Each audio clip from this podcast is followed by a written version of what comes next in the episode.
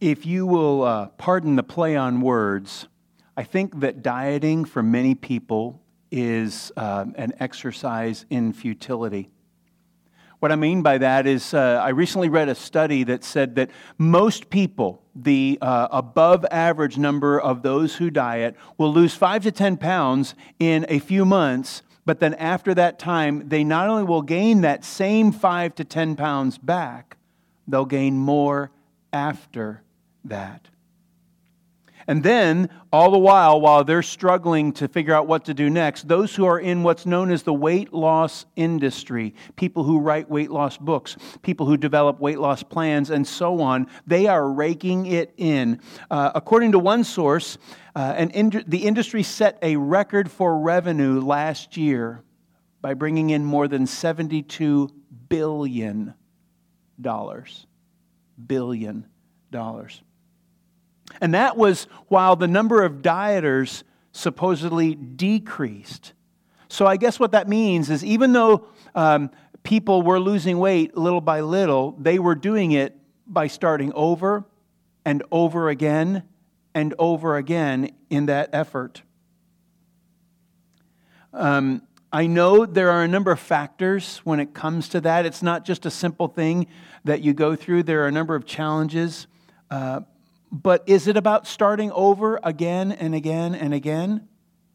Or is it supposed to be about starting over and moving forward, getting healthy?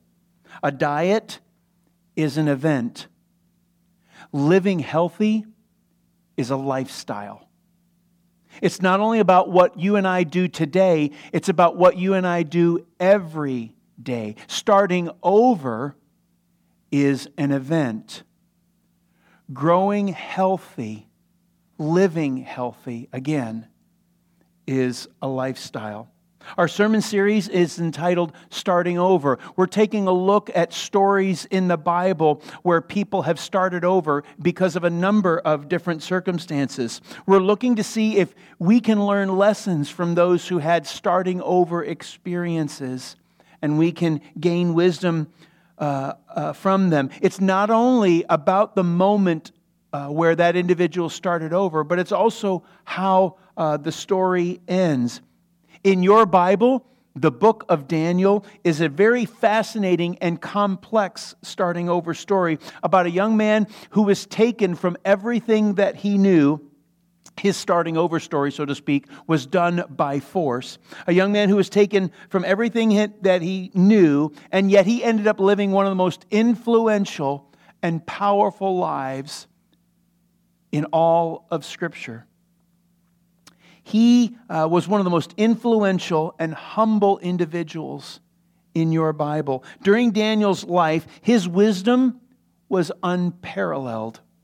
He had the most wonderful combination of boldness and humility. How in the world did his starting over story, which was a horrible tragedy, turn into something that was so honorable and so blessed? That's what we want to find out. I don't have time today to tell his whole story, but I can tell you that how his story began set the stage for his God directed success. Daniel's story begins this way, starting in Daniel chapter 1. In the third year of the reign of Jehoiakim, king of Judah, Nebuchadnezzar, king of Babylon, came to Jerusalem and besieged it. And the Lord delivered Jehoiakim, king of Judah, into his hand, along with some of the articles from the temple of God. These he carried off to the temple of his God in Babylonia and put in the treasure house of his God. Right away, in the first two verses, we're asked to consider something that we'd really rather not think about. Verse 2 says, The Lord delivered Jehoiakim into Nebuchadnezzar's hand. Literally, he gave. God gave Jerusalem and everything that was contained in it to the king of Babylon. God is allowing one king who doesn't know him to capture the king and the people who supposedly do know him. It seems kind of odd, doesn't it? Daniel's starting over story doesn't begin by his choice, but trusting God through all of it will be a choice that he's going to have to make. It seems strange that God would allow you and me to participate in, be subjected to, and have to endure difficulty and suffering, so that having weathered that storm, having been strengthened by it, you and I could be used by God for Him and for others and have a successful and significant life in spite of all that difficulty. That's exactly what's happened, and that's exactly what can happen in my life in yours. There are a number of you that have gone through difficult times, and you learned lessons from God as a result of that. So your story is similar to Daniel's in all of that. So it doesn't necessarily make sense then if you and I do everything that we can to avoid that difficulty, to avoid the valuable lessons that can only be learned in those difficult circumstances so, uh, so that you and I, if we try to do that, you and I would be spiritually, emotionally, and relationally handicapped, immature, useless in some ways. If we do that, we also cheat ourselves out of an opportunity to watch God do amazing things in our lives and then be, as I said, used by God to the benefit of so many other people. From the very beginning, Daniel and three of his fellow captors have an experience that sets them up for success, prepares them for so many more greater things. And it's an experience that happens in just about any and every culture.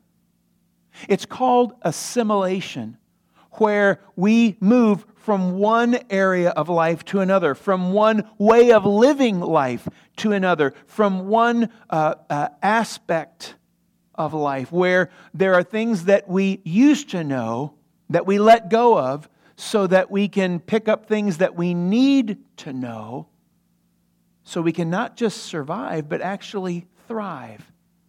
It's called assimilation. Sometimes it's very orderly. The experience of assimilation can be very structured. Say a person who uh, leaves civilian life and goes into the military. Sometimes it's kind of chaotic when we move from one school to another, or one job to another, one community to another.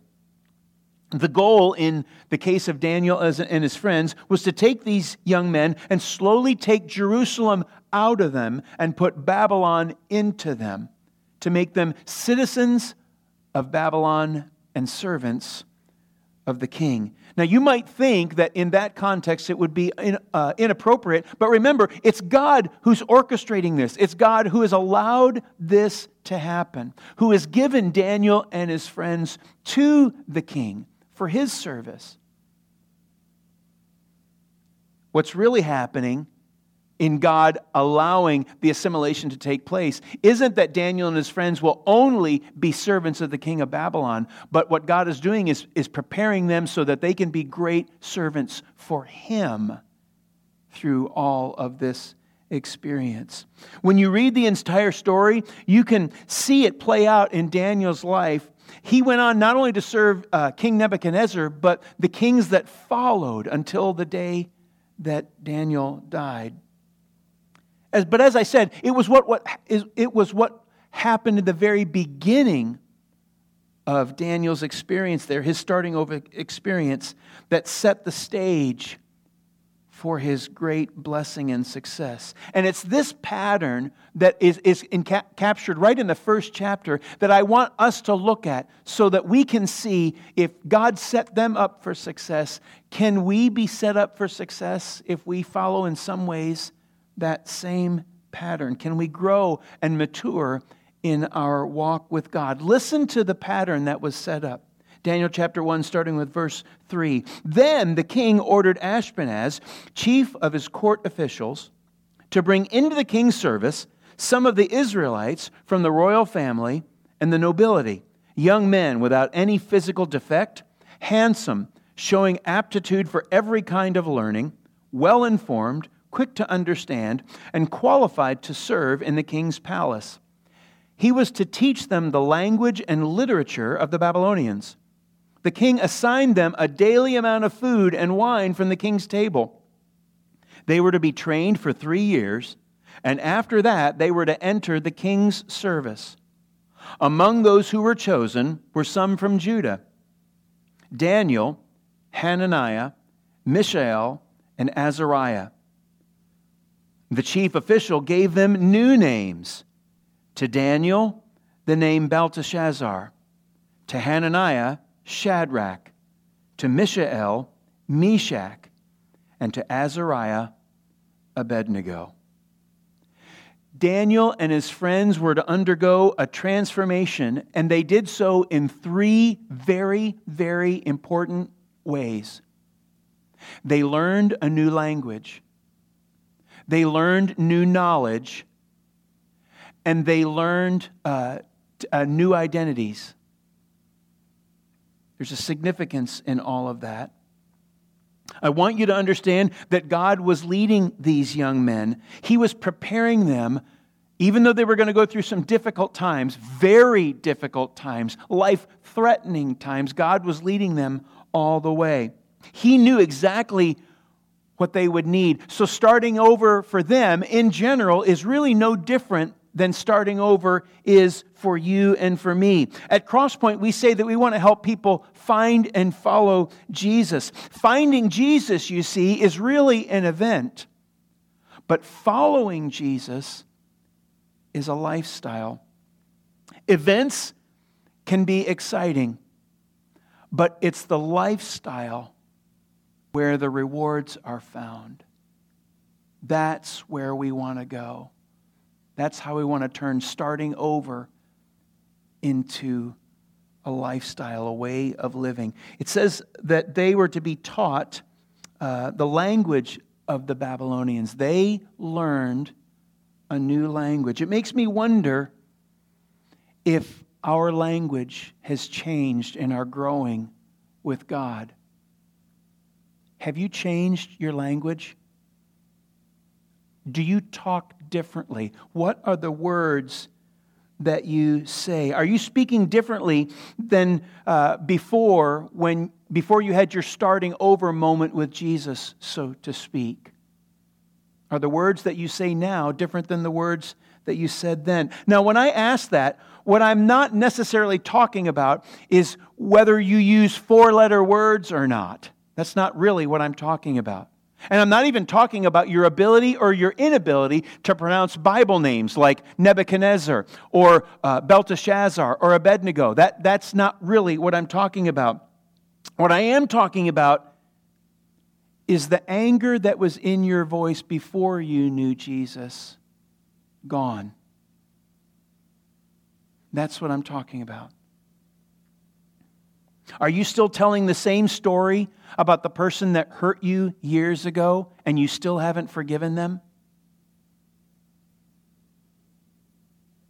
Has your language changed? Has your anger been replaced with gentleness? Has your complaining been replaced with contentment? Are your ver- is your verbal bitterness now humble mercy? Your envy, now words of gratitude. Your pain, now joy. Has your language changed? Because of Jesus, do people talk about you now as a person of grace when they used to know you more commonly as a person of gossip? Because of Jesus, do people talk about you now as someone who is merciful when before they knew you as a person who was just mean. That's what I'm talking about. Words have a place of origin, they don't just come from nowhere.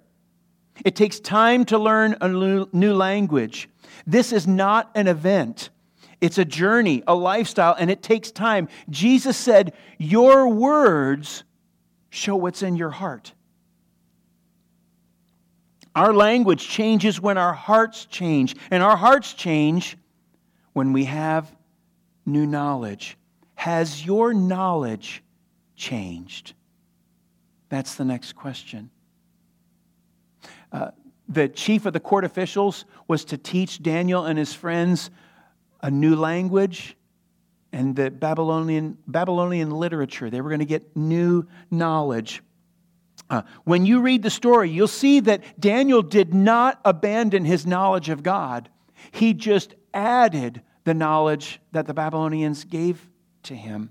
That's a significant point that. So my question is what new things have you learned? What have you added to your knowledge recently? Have you changed how you think? Thoughts are framed by words. Words inform thoughts. Thoughts conform into knowledge, and knowledge transforms into lifestyle. I'm going to say that one more time. I want you to listen to this transition about how we grow and how we mature. Words inform thoughts, thoughts conform into knowledge, and knowledge transforms into lifestyle. It's not an event, it's a journey. God wanted Daniel and his friends to do great things, and in order to do those great things, they had to learn how to think differently. So I ask you again Has your knowledge changed? Who do you listen to now? Who are you reading now? Who is changing the way that you think? Is the way that you think changing? Are you listening to things uh, that make you angry or things that give you peace? Are you listening to people that feed your resentment? Or are you listening to people that help you forgive and grow? You know exactly what I'm asking you right now. I said words inform thoughts. If you are speaking kindly and graciously, it's because you are thinking kindly and graciously. And if you're thinking bitterly and judging everyone and everything, then it's going to show in your words. You're going to speak bitterly and judge everyone and everything. Again, Jesus said, Your words will show what is in your hearts.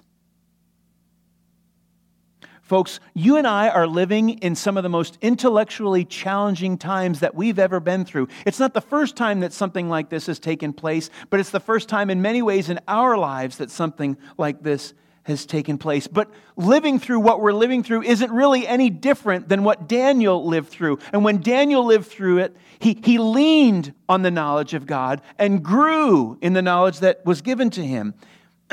he learned, uh, he leaned on things that God taught others, like what David learned and wrote about in Psalm chapter 1. Listen to what David wrote Happy are those who reject the advice of evil people who do not follow the example of sinners or join those who have no use for God.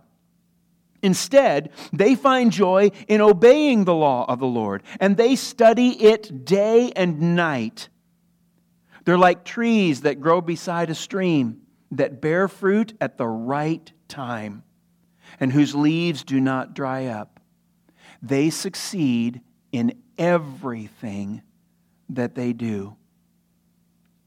Are you thinking differently than when you first met Jesus?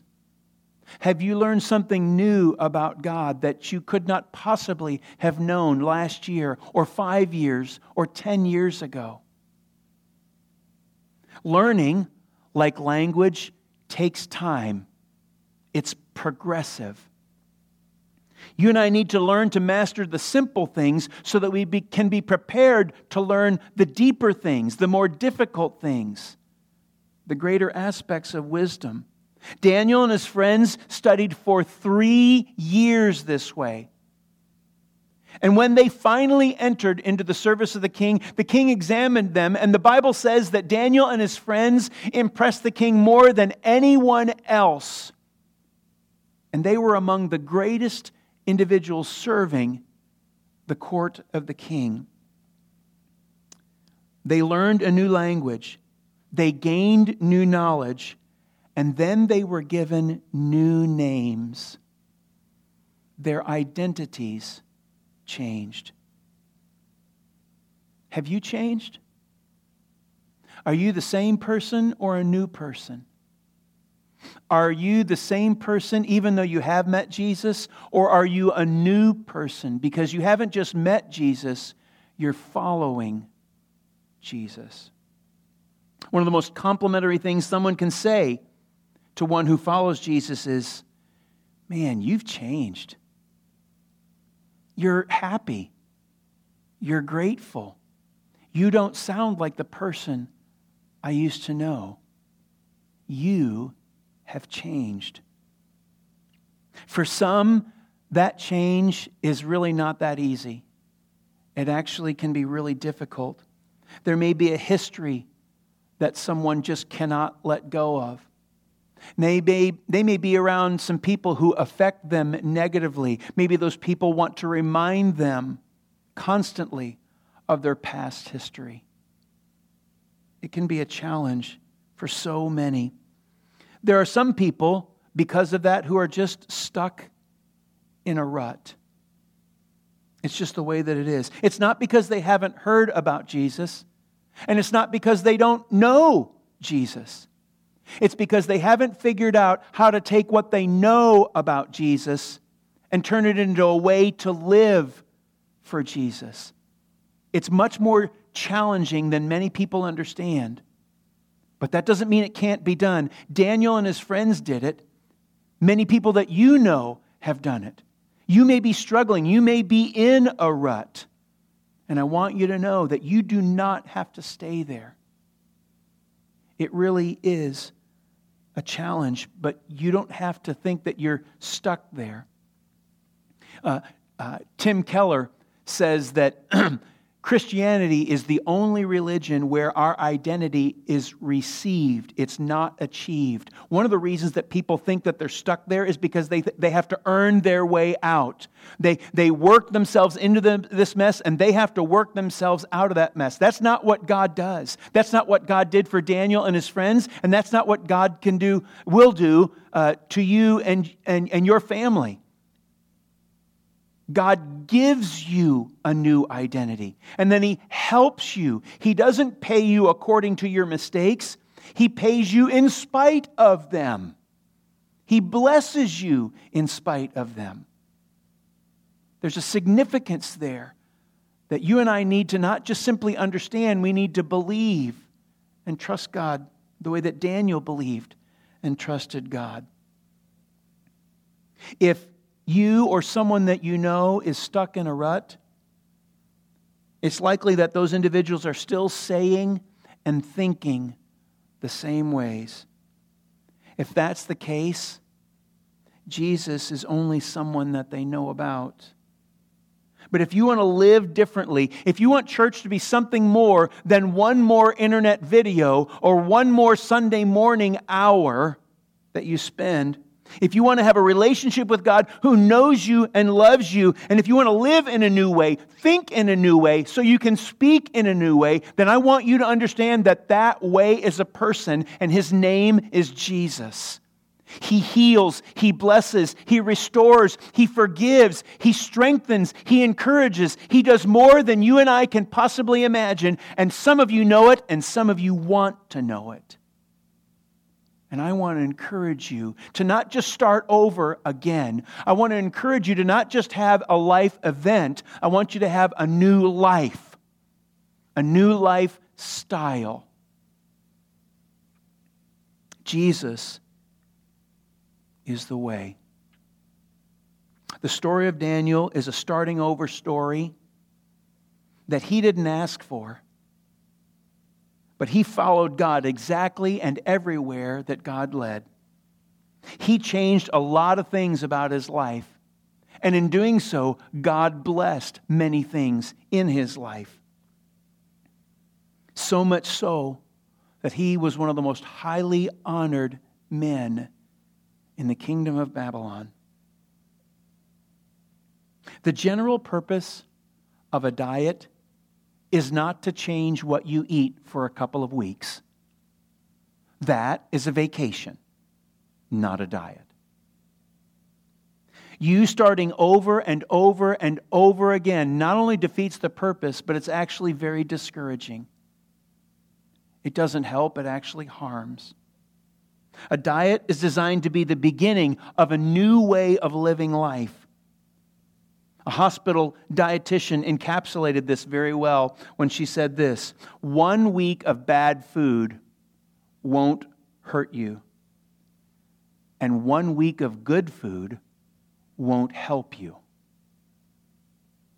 It's not an event, it's a lifestyle. It's not about what we do today, it's about what we do every day. Starting over is an event. Following Jesus is a lifestyle. God, thank you so much for Jesus.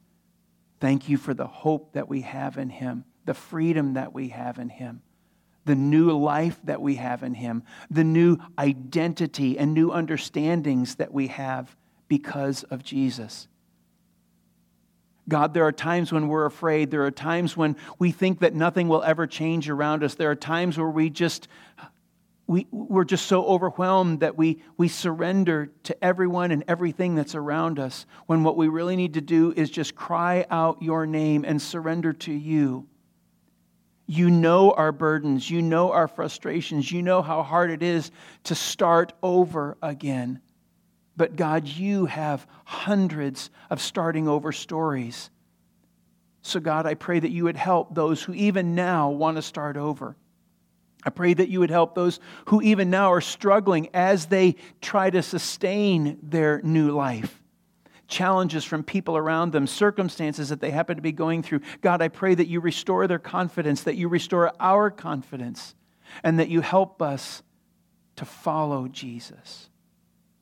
We pray all these things in his name. Amen.